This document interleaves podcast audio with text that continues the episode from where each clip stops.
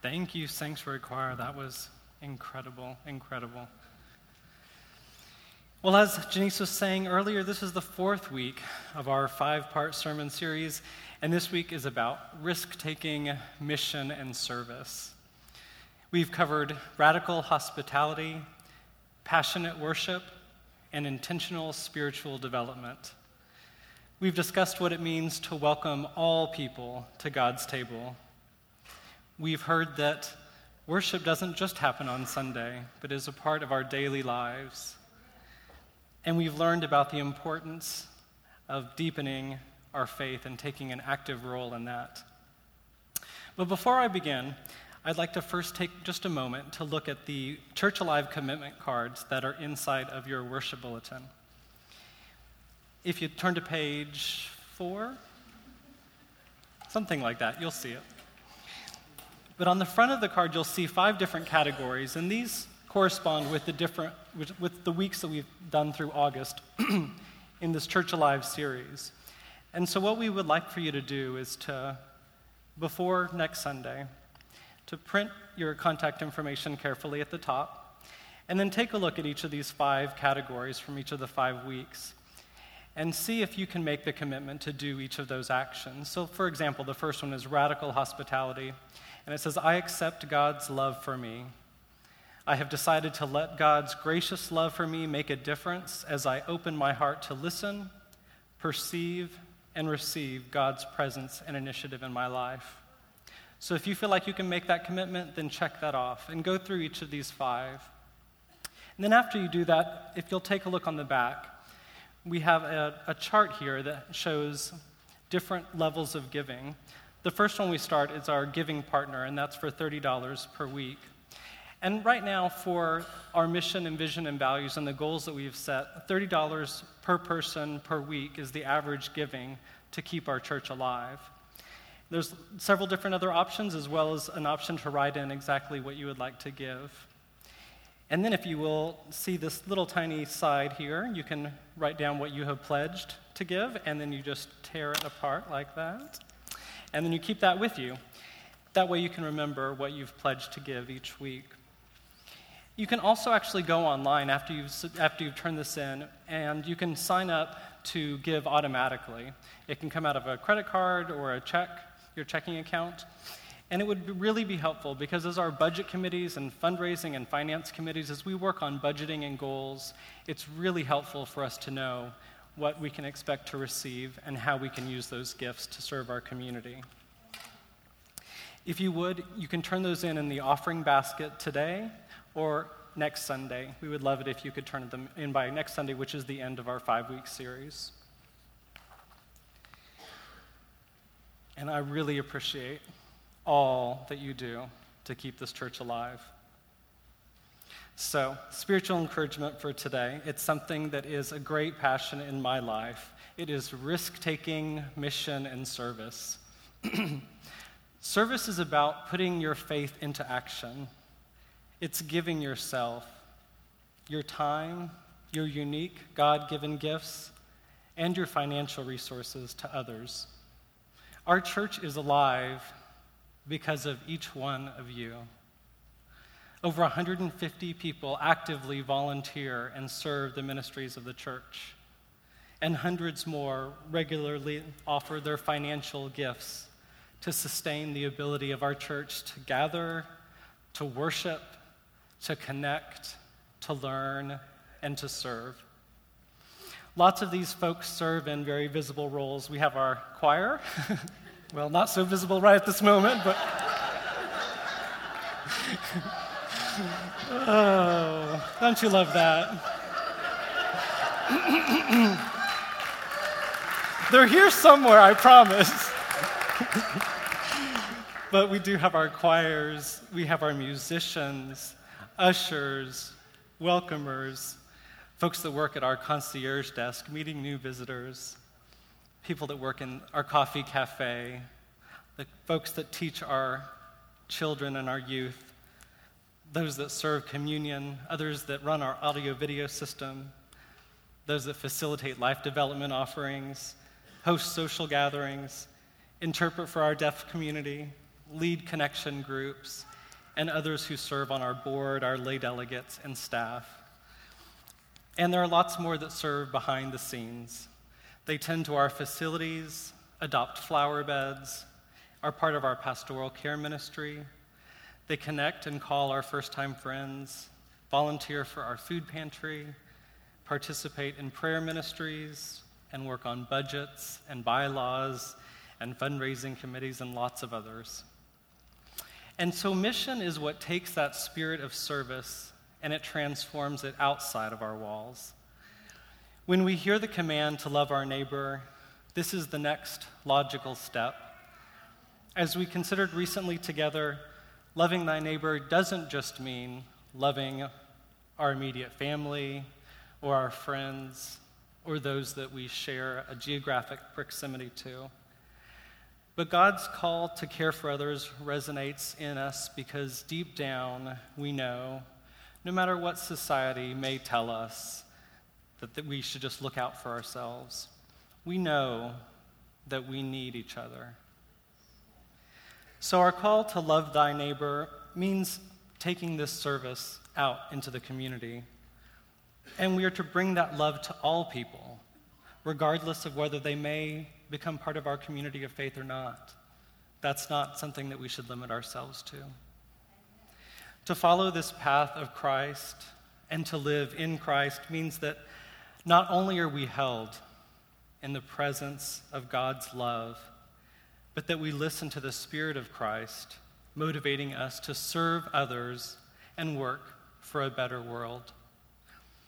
There's a great passage in this book that we've been reading, Five Practices for Fruitful Living, and that's part of what we've based our August sermon series on. And so I would love for Reverend Janice to read us that. Feeding one person at a time, visiting one prisoner at a time, and building one house at a time are vitally important. Hands-on, face-to-face ministry changes lives. The grace of God flows from person to person through life-changing mission.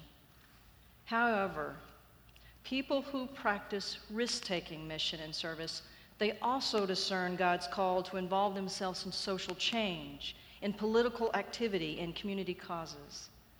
Some people offer themselves to change systems, to confront justice, and relieve suffering on a large scale. The tools for change become policies, funding initiatives, and petitions rather than the hammers, cooking pans, and wheelchair ramps. The imperative of God's love propels people into the struggle for change at all levels: personal, family, congregational, community, national, and yes, global. I love that, just because when we think about service, we oftentimes will think about feeding the hungry, the face-to-face work, but we frequently don't think about all the different levels that we need folks serving in. And I'm so proud of our congregation because there's so many people here serving at every different level, all across the board, from the feet on the street, face-to-face, hand-to-hand, right, looking into the eye of the person in need, all the way up to the highest levels of our local, state, and national governments. So I love y'all. Y'all are awesome, and you inspire me.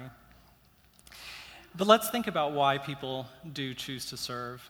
There are a few main reasons that account for that. Some do it out of a sense of duty or obligation or responsibility. No matter what is asked of them, whether it's costly or inconvenient, they are ready for the challenge. When God directs them to a need in our community, they go for it. And others do it because it's part of an unspoken agreement that we all have together as humans sharing this small, spinning planet. We have decided that we realize we can't do this without each other's help. We know that we need each other. And so if I have a way that I can help you now, there's an unspoken agreement that when my need comes, there will be folks that are available and surrounding me and by my side. And the other reason that people serve is because they find it intensely transformational. It may not be the reason that most people think when they are first considering volunteering or serving, but after the fact, it is very typical for folks to look back and see how the path that they've been led along has transformed their own lives. It served a purpose that they had not seen. That amazing transformational power of service is the divine work of God. When we serve, we are not only helping others, we are transforming ourselves to be the people that God has created us to be. So why is our spiritual encouragement today titled Risk-Taking Mission and Service? Well, it's because any time we step out in service, it is risky. We step outside of our comfort zone and we will find ourselves challenged, stressed, hurt, and anxious. If we start to look at the needs of this world and where the shortcomings are, it can feel insurmountable. It can seem like not one person can make a difference. But we are called to serve. Some of us will be called to serve in ways that our society understands and finds acceptable and even admirable, like working to care with victimized children or feeding our hungry neighbors.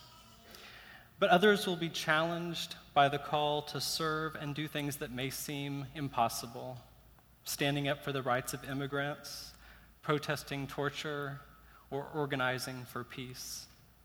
But whatever our calling, and regardless of what our society or the world may think, God has made it clear through the life, death, and resurrection of Jesus that we must engage this work, creating heaven on earth. As Jesus said in the Gospel of Mark, "For those who want to save their life will lose it, and those who lose their life for my sake and for the sake of the gospel will save it." By serving others, we are showing the world by our actions that we are following the path that Jesus laid out. That fullness and abundance is found in giving rather than taking. When we serve others, we are bringing the grace of God into the world. The unconditional love that God has shown each of us, grace, flows from God through us, and then, if we are willing, to others.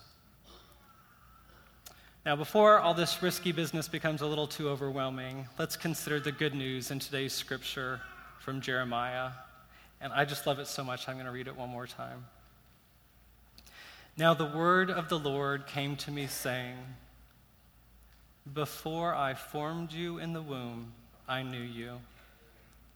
And before you were born, I consecrated you. I appointed you a prophet to the nations." Then I said, "Ah, Lord God, truly I do not know how to speak, for I am only a boy." But the Lord said to me, "Do not say I am only a boy, for you shall go to all to whom I send you, and you shall speak whatever I command you. Do not be afraid of them, for I am with you to deliver you," says the Lord.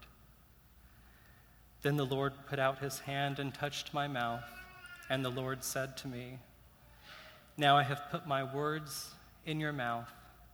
See, today I appoint you over nations and over kingdoms, to pluck up and to pull down, to destroy and to overthrow, to build and to plant." Imagine this just for a moment. Before we were ever conceived, before we were conscious, before our parents ever knew about us, God already knew us and had a plan for each of us. We have each been called for a divine purpose. We each have a specific role that only each one of us can fulfill.